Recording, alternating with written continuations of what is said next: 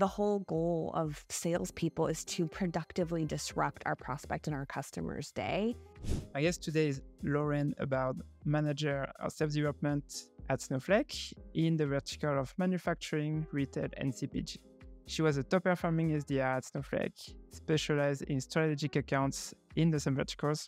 If you throw a big chunk of words at me, I'm not going to read any of it. You know, you're already reaching out. I have no idea who you are. You're asking something of me. Maybe you're cluing me in on something that's happening within my organization. And today we are going to talk about why Lauren was so successful in her S D R role. She brings to the table a diverse range of experiences. Lauren is a firm believer in the power of A B testing. And we're going to talk also about the value of understanding our prospects' psychology.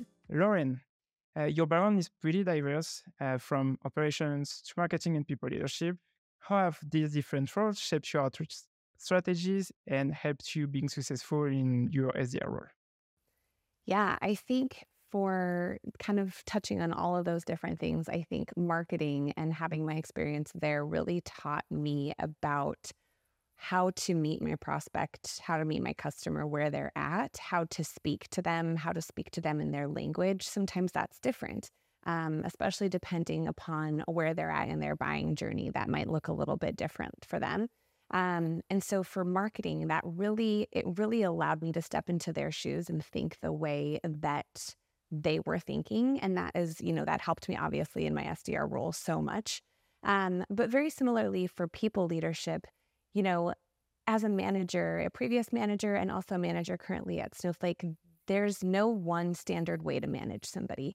Everybody is different. They like to be managed in different ways. They think different things motivate them, different things resonate with them, different things, um, you know, upset them as well. And so I think thinking about that when you are talking to your prospect, talking to your customer, that really comes in handy. There's no one correct way that you should be talking to every single person. There's definitely a recipe as to, you know, what could make you the most successful.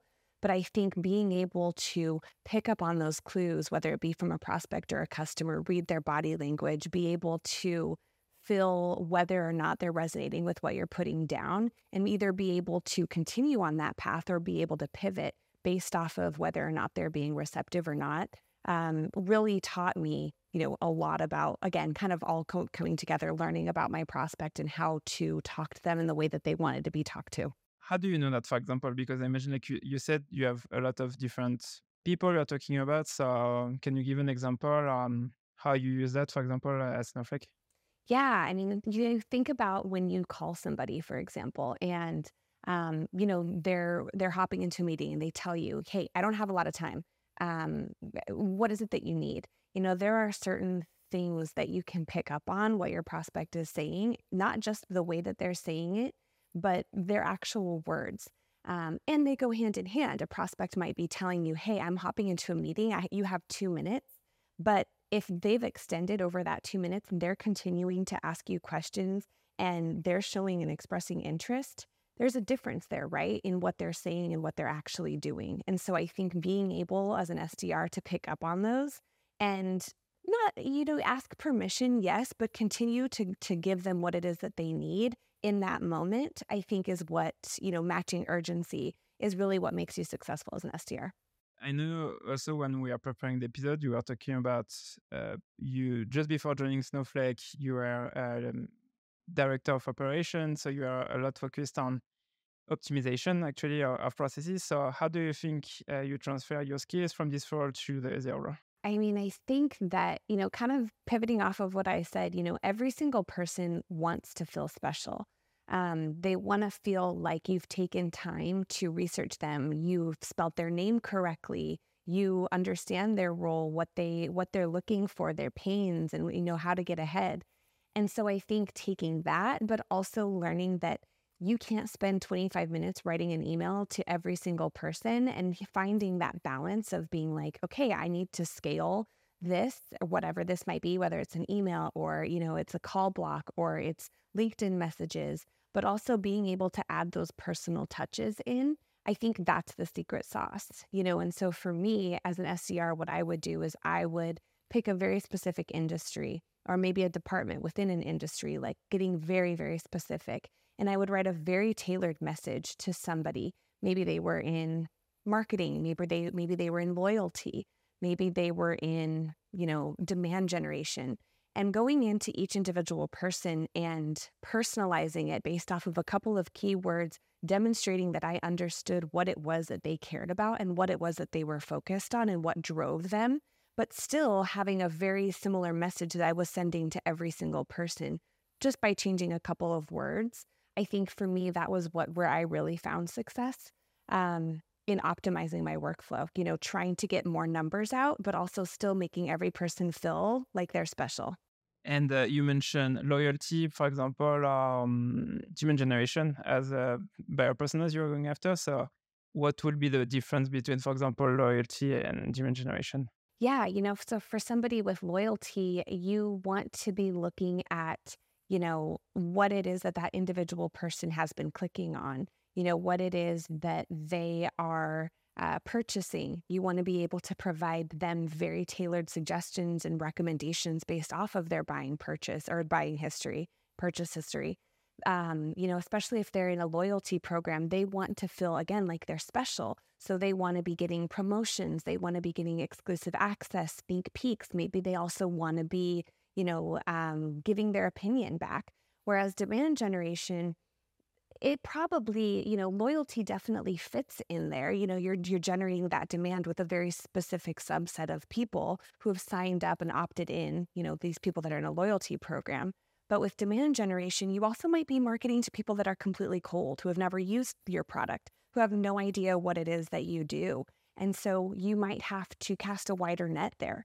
Um, you might have to try different marketing tactics, whereas with loyalty, you have some type of historical data to kind of work off of. And so knowing that, the message can be pretty different um, depending on, you know, what subset of customer your customer is going after, for example.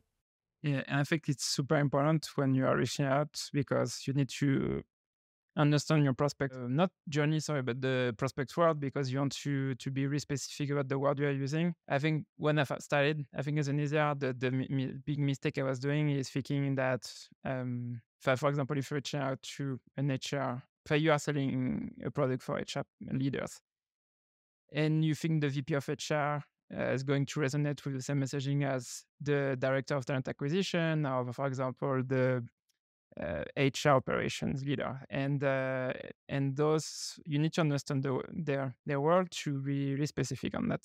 I mentioned that you, you are focused on retail, uh, manufacturing, and C P G. So um, what do you think is the difference, for example, to prospect those industries uh, versus other industries? Yeah, you know, I think, first of all, I think no matter what industry you're working in, I think you have to have some type of knowledge over what it is that, you know, whatever industry you're going into. Um, when you're selling a product, you're almost positioning yourself, if you you know, as an, an an industry expert, essentially. And so you need to be able to not only know what's going on in their industry, but you also have to understand the pains, the trends, Um, you know, what drives them, what their competitive advantage is over some of their biggest competitors. Uh, you also have to be able to understand, you know, how your product is better or competes or complements some of the other, you know, products that, that are out there on the market. So first and foremost, I think no matter what industry or you're going into, vertical you're going into, you're selling into, you have to have that enhanced knowledge.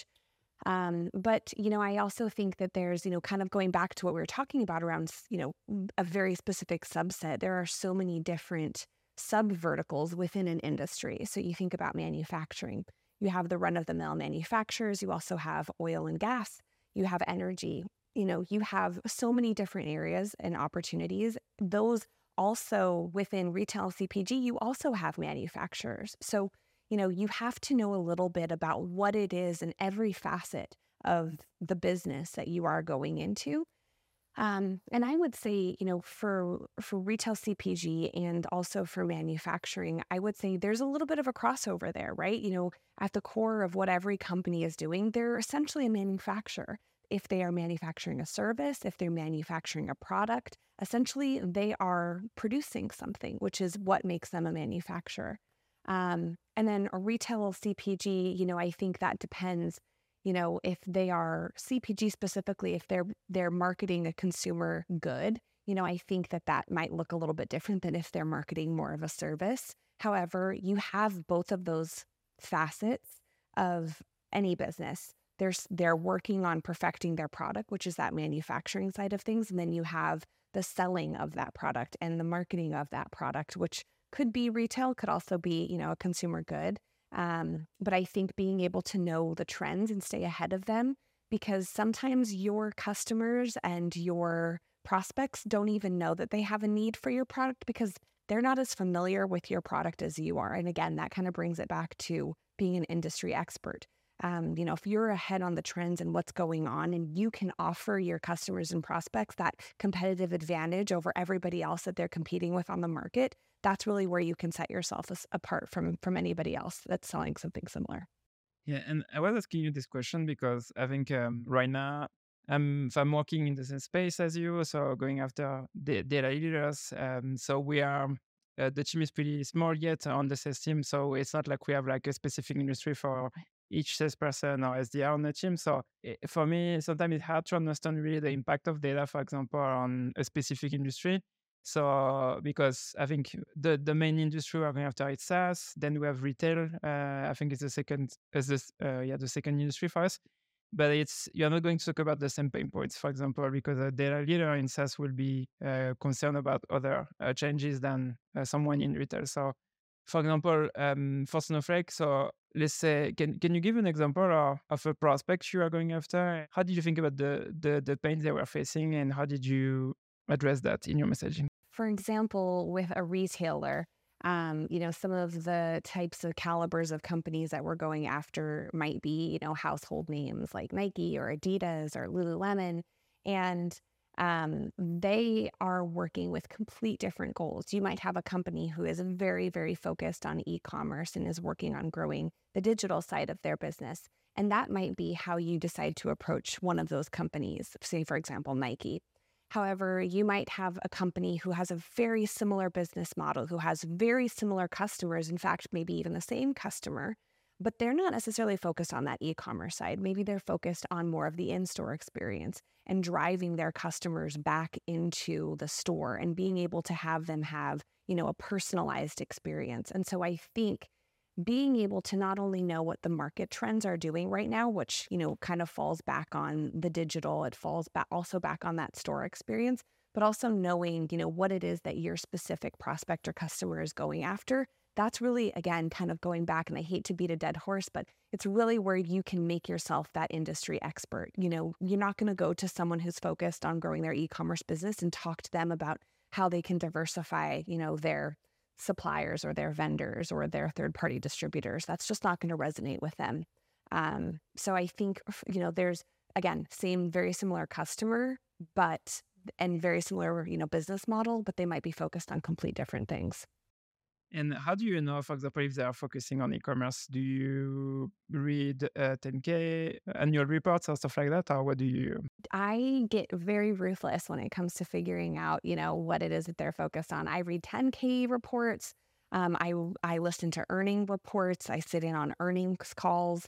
Um, you know, I think one of the big things that's over, or excuse me, it's underestimated is just the power of Google. You know, when was the last time that you typed in the name of the actual company you're going after, and then initiatives?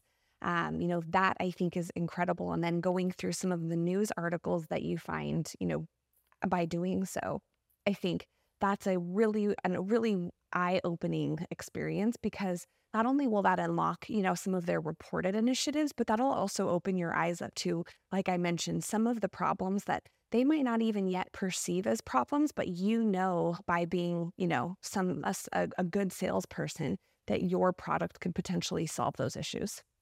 Also, LinkedIn. LinkedIn's a great way to figure out what their initiatives are. When you say LinkedIn, what do you mean? Do you mean the posts of, of your prospect? Yeah, absolutely. Your posts of the product of your actual prospects.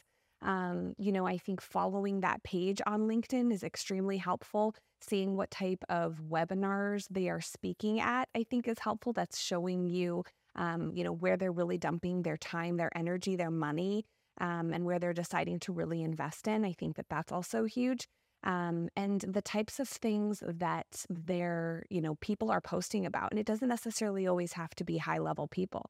You know, you might have an end user going on there talking about how they're frustrated with a certain tool that they're using, or maybe their banner is a certain tool that they're using because, you know, that department is just, you know, a huge champion of that specific product, which will lead into, you know, a specific initiative. So I think LinkedIn is is very underestimated as well. You you mentioned, for example, you can find the end user frustrated. Do you prefer to the top-down approach when you're prospecting or the bottom-up approach? If we're getting real, I think all. I think every top-down and bottom-up. Um, you know, I think that it's important for you to go to those top, those big guys, those decision makers, and go right in and talk to them. Um, but however, I do think that you need to do your research, right? You need to know the pains that their end users, that their teams are experiencing.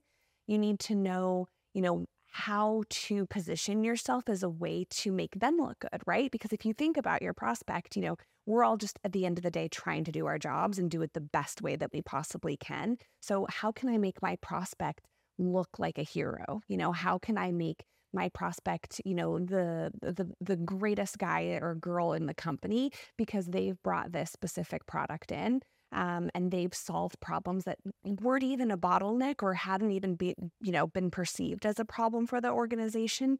Um, that's going and doing the research that they might not have time to do.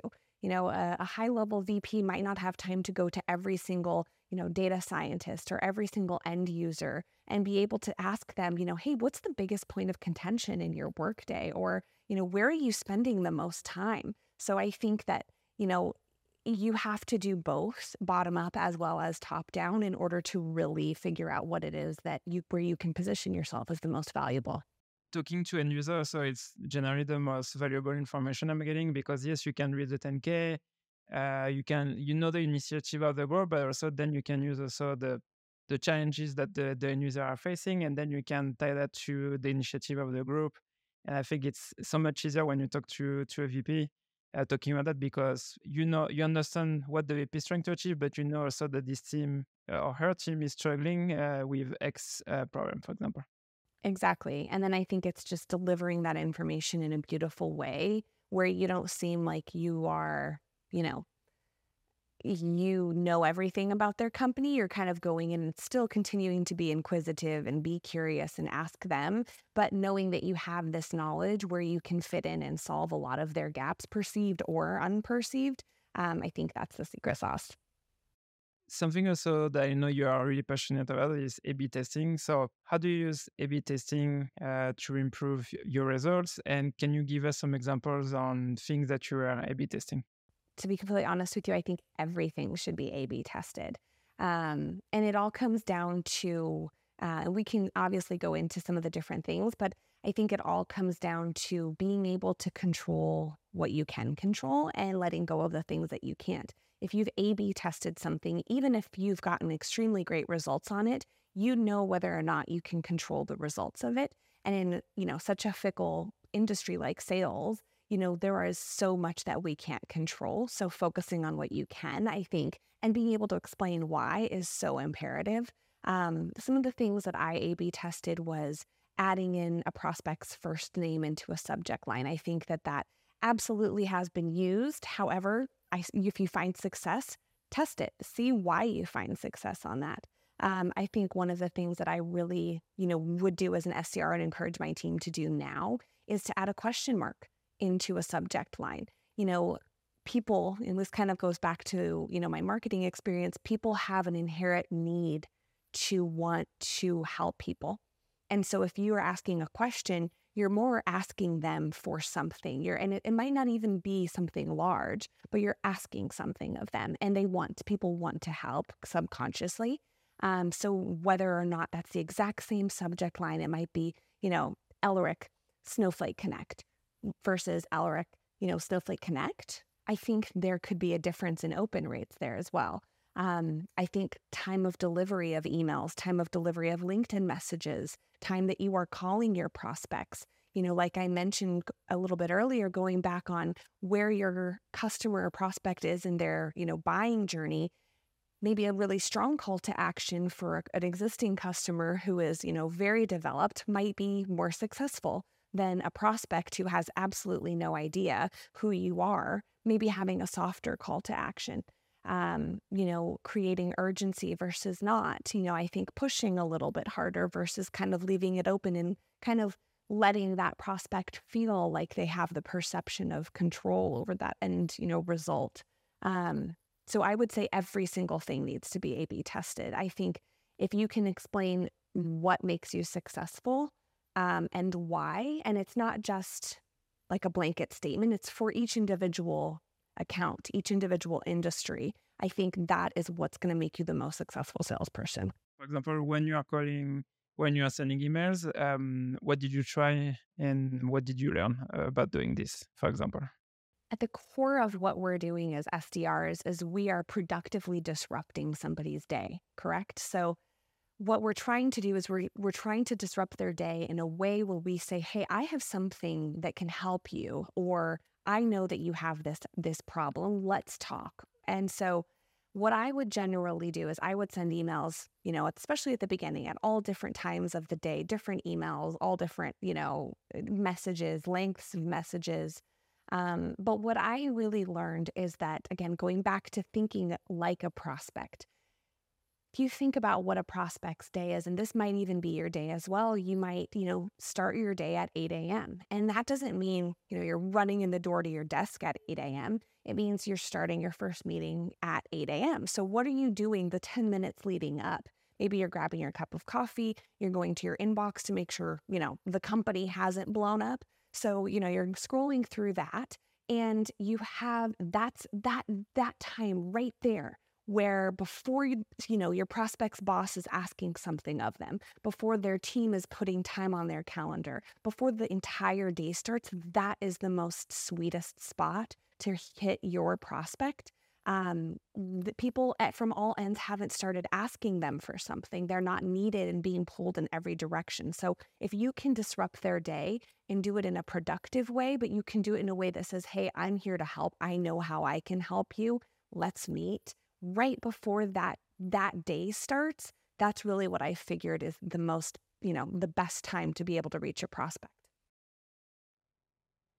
Yeah, and that's a really good point, I think, because uh, I think I've seen two things on, on the right time to contact your prospects, more on cold emails and, and LinkedIn. So LinkedIn, I saw, for example, that I'm rich, for me, I'm prospecting California, but also France and Spain as countries. And um, so when I'm reaching out to European prospects, here, generally, I'm getting replies from them when it's like six p.m., between six and eight p.m. in Europe.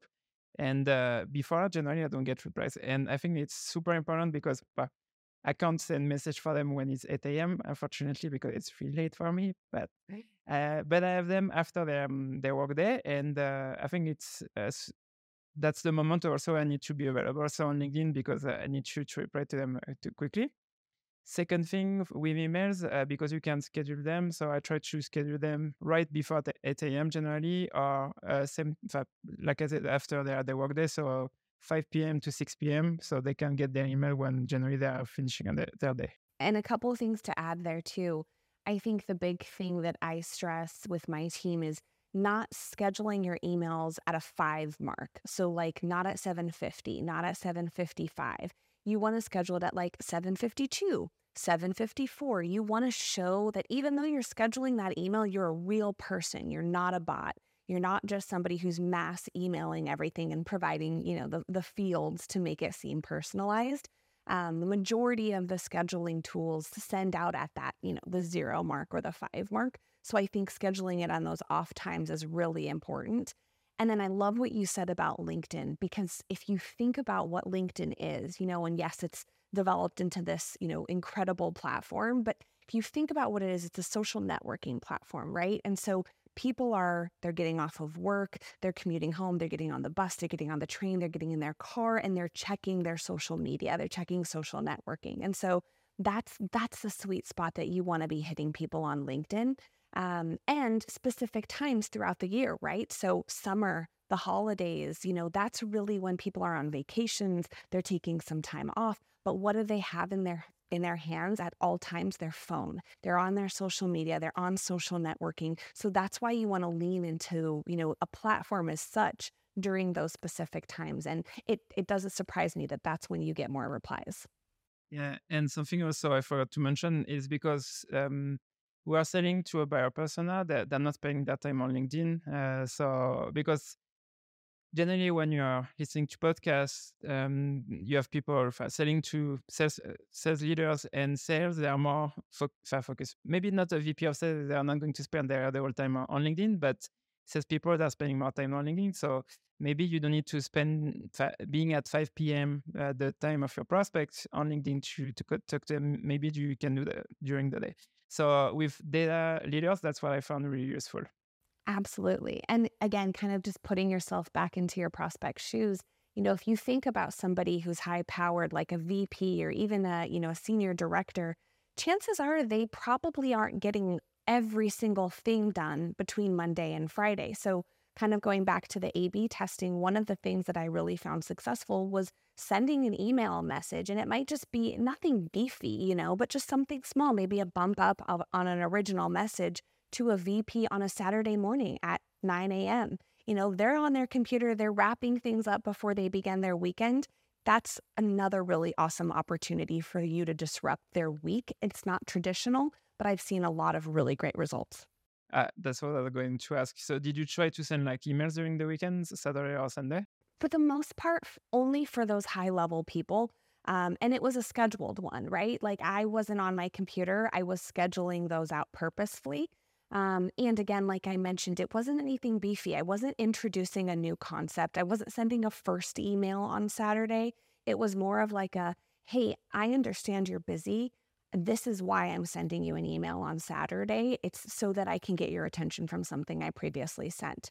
Um, again, I came from a place where it's like, I want to help you. And I understand that if you are so important, V Ps and directors especially, you probably don't have time to finish everything all week. So again, just meeting that prospect right where they're at um, and s- sending something like a self-schedule link in my emails and even in my LinkedIn. You know, these V Ps and directors, they don't necessarily have time, maybe they're through eight to five, to be able to get everything done. So if I can send them my calendar link and they schedule some time with me, maybe it's at eleven p.m., that works perfectly. Again, as an S D R, it's not on my time, it's on theirs.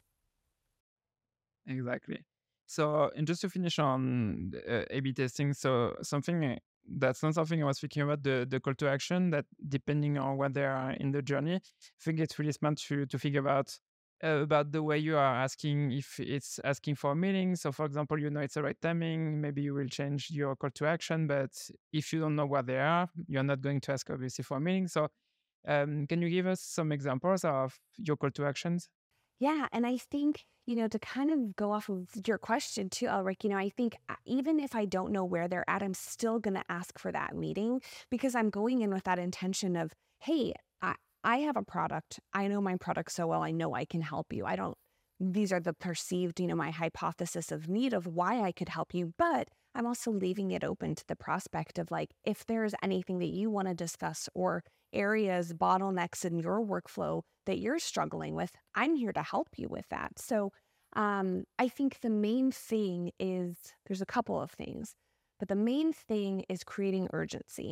And this is what I love to coach my team on is, You are, you're going in and you are creating an urgency. And even if you have no idea where that prospect is at in their buyer's journey, or if they have budget, or if they're the decision maker, you're telling them, hey, you know, something along the lines of, we've worked with similar teams on X, Y, and Z, and this is what we've been able to do for them. Um, again, going off of your hypothesis of need, because you've done everything that we've talked about. You've established yourself as a industry expert, you've done your research, you know what their initiatives are, you know what their pains are. Um, but I think creating urgency to the point where you, your prospect looks at this email and they say, I need to meet with this person. Um, and that could look different based off of, like you mentioned, whether it's a prospect or a customer. Um, you know, the language that I use is I use stronger action verbs for customers, something like, I would love to loop you into the conversations we're having, or I would love to loop you into the projects we've launched within your organization. Um, you know, even if you're working with an organization that has two hundred people, there is no way for you to know every single project that's going on behind the scenes. So if I come in and I say, hey, let me help you connect the dots with all of this information that's happening at your company that would be useful to what you're doing, you're setting, again, you're setting yourself up as that industry expert. So, you know, working and thinking about some of the largest Fortune one hundred, Fortune fifty companies, you know, that have thousands of people, that becomes easier to do because they are so siloed, not just within their data, but also within their departments as well. Um, but I would say for another thing to say for that call to action is you're setting an expectation. And so this is what I, I, I don't love calls to actions where it's like, would you be open to, to setting some time up? I know I'm not a person to ask for permission, because if I've established my credibility, if I told them why I want to meet, how I can help them, if I show them that I understand what their job is and what they're doing and what they care about, I shouldn't have to ask for permission. They should be saying, let's meet right now. And I'm saying, great, what time do you want to meet at? So I like to say something along the lines of, you know, instead of signing off like, you know, thank you, I would say something along the lines of looking forward to hearing from you soon, because that's showing confidently that I know that I'm going to hear from this person because I've put forth such a strong enough message that I know that they're going to want to talk to me. For example, for a call to action where you're A B testing a call to action, how many emails do you need to send to say, okay, I know this call to action is working versus uh, another that's not working? So are you sending fifty emails or one hundred emails? I come from a background where I was previously an epidemiologist. So I'm very big about sample sizes. Big sample sizes, I think, are better. If you have a small sample size, there's so much more possibility of your results being skewed. So I would say the bare, bare minimum that I'm using for any type of A B testing is one hundred, whether that is one hundred emails, one hundred messages, one hundred calls. Um, the more data you have to work with, the better your results are going to be. What's the structure of your emails, actually?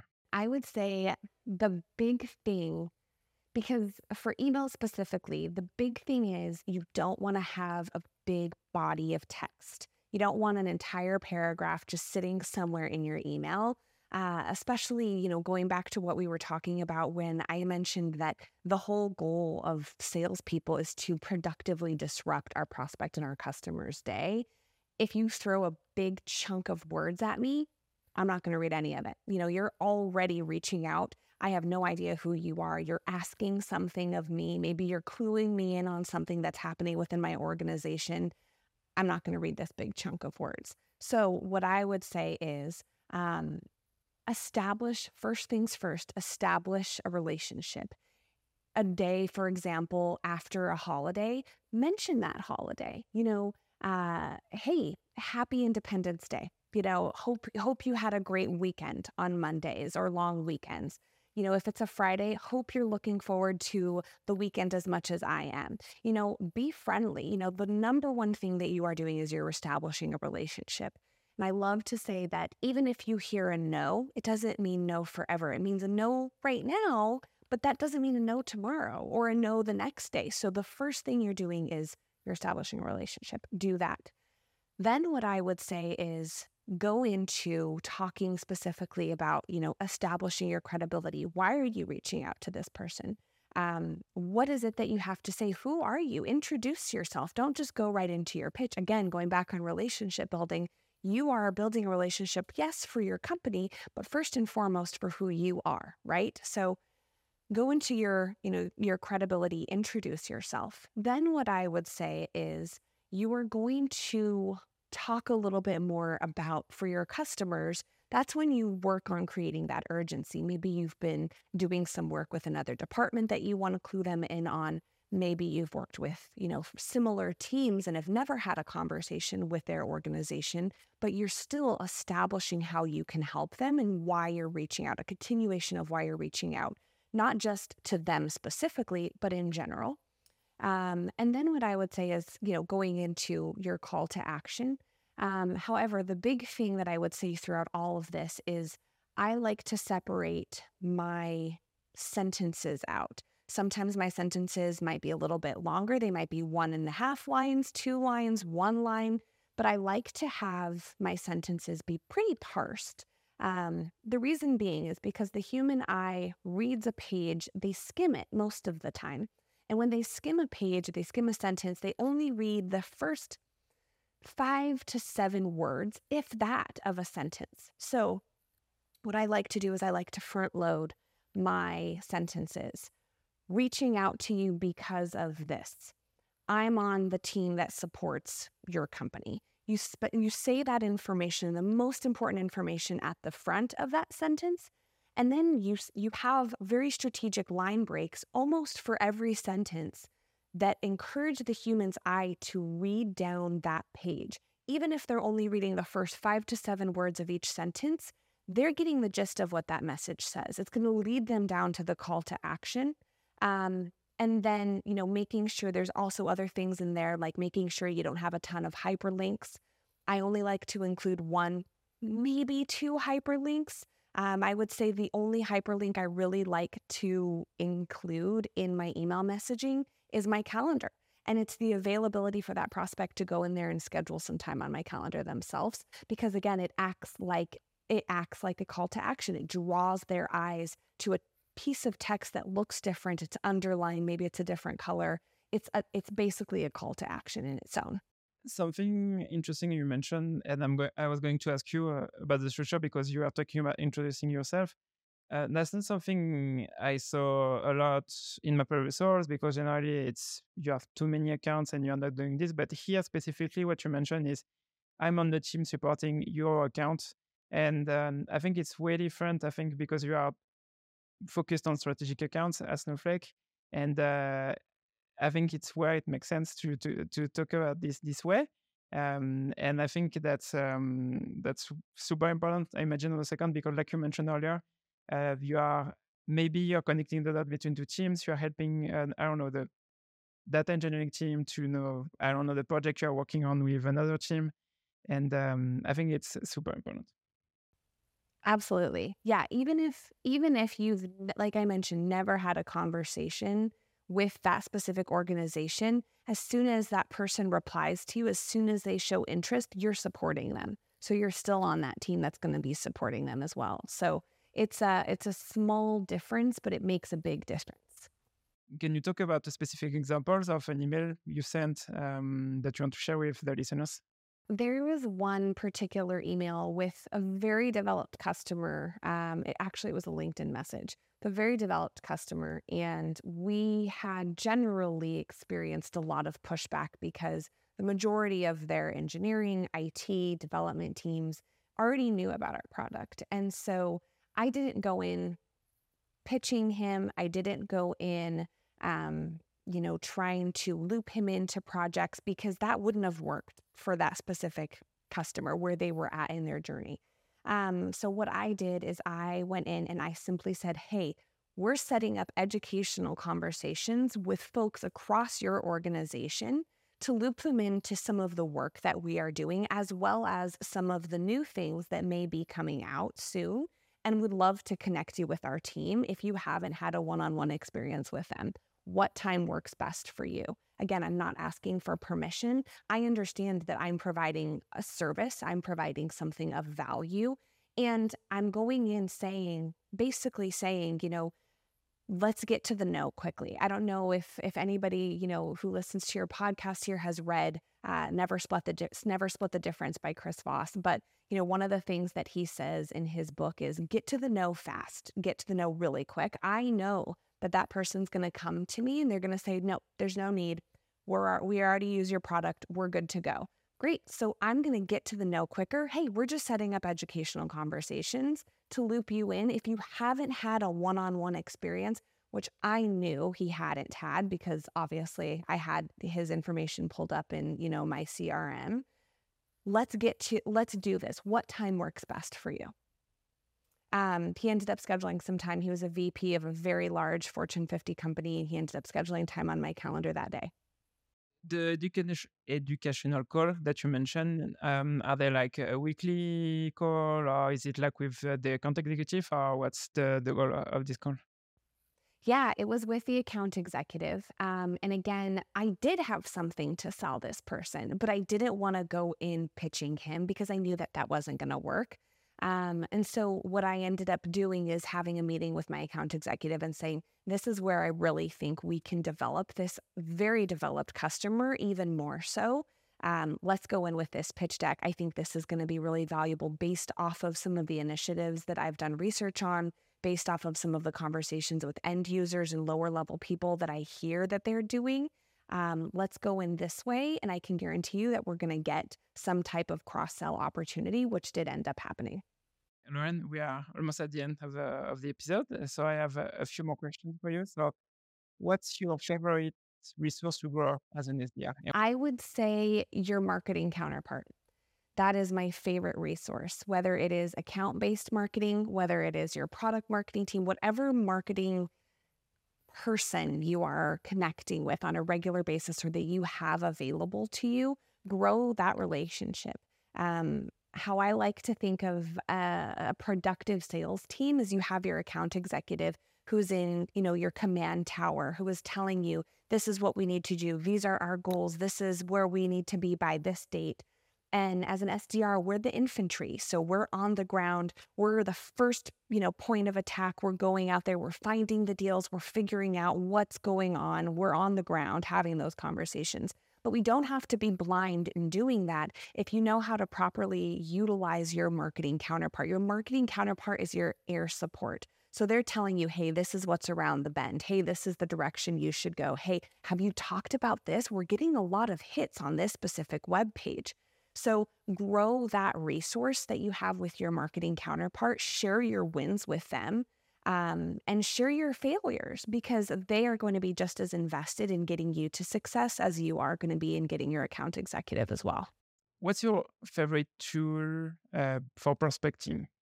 I would say LinkedIn. Um, I I hesitate between saying LinkedIn and actually just Google, because again, like I mentioned, I think Google is so underestimated. Um, but I would probably say LinkedIn. You can learn a lot about a person. You can learn about a, a lot about a company, um, and specifically LinkedIn Sales Navigator. I'm a huge, huge fan of Sales Navigator um, because you can see heightened metrics around a specific account. You can see if they have slowed their hiring. You can see, you know, when their last, you know, seed funding actually ended up going through. You can see how many people are in certain a certain hierarchy or a certain position. You can search by a specific, you know, keyword or use a very, you know, targeted Boolean search in order to find who you're looking for. Um, and spending time on that person's profile and seeing what they have written, and not just that current position, but what other positions have they been in. And that will help you inform that conversation. If they're just a data scientist, but maybe, you know, they came from a marketing analytics background, there's a chance that they're going to be able to understand and digest information about how marketing analytics affects their role that they're doing now. So I think LinkedIn Sales Navigator for me is probably my my absolute favorite prospecting tool. I'm not sure what's happening. I can't turn off uh, turn on my camera, so um, I think there's something wrong with my laptop. So I think it's fine for. Oh, the no. last question uh, to perfect. So let me just open my notes, and we are good to to go. What's the one piece of advice you will give to S D Rs uh, to help them improve their results, and one piece of advice they should ignore? The best piece of advice for S D Rs to improve their results is, don't let your business happen to you, happen to your business. And I think that goes back to what we were talking about when I said, you know, there are going to be so many things in sales that you cannot control. If you make a hundred phone calls a day and nobody answers, you're not going to be able to control that, right? We can't control our prospects. We can't control our customers, but we can focus on the things that we can control. So lean into that when you're having a rough day, when you're having a rough week, a rough season, a rough quarter, um, and focus on the things that you can learn about your outreach, learn about your accounts, and be the best that you possibly can at what you have in front of you and what you can control. Um, and the biggest thing I would say to ignore is settling. I think you know, the the big thing is it's okay, I've hit quota. I'm okay. I'm good. Okay, but I think, why did you hit quota? What made you successful? Did you lean in heavier to LinkedIn, and maybe it was the summer, and maybe that was what made you hit your quota?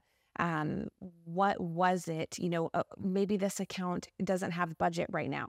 Well, I can't touch them. No, don't settle with that. Um, create an urgency. Create create a wave within that account, where to the point where that V P goes to, you know, their boss and says, I know we don't have budget, but this is something that we need right now. As salespeople, we have the power to do that. And it all comes down to the things that we talked about: building a relationship, establishing credibility, and being able to fill gaps and solutions with solutions that, you know, people didn't even know existed.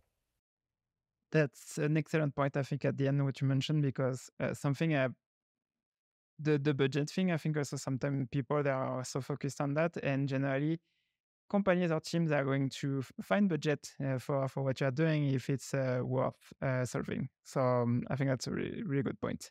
Yeah. If you're coming to them and telling them that you can save them, you know, X amount of thousands of dollars, maybe that means them not making pay cuts. Maybe that means them not, you know, cutting headcount. So don't give up in what you have to offer, because it could really make a big difference, not just with that organization, but within a specific industry. Before we end the episode, um, Lauren, uh, do you have anything else you want to add and share with the audience? No, I just kind of what you, you know, what we just touched on, Elric. I think just never settle.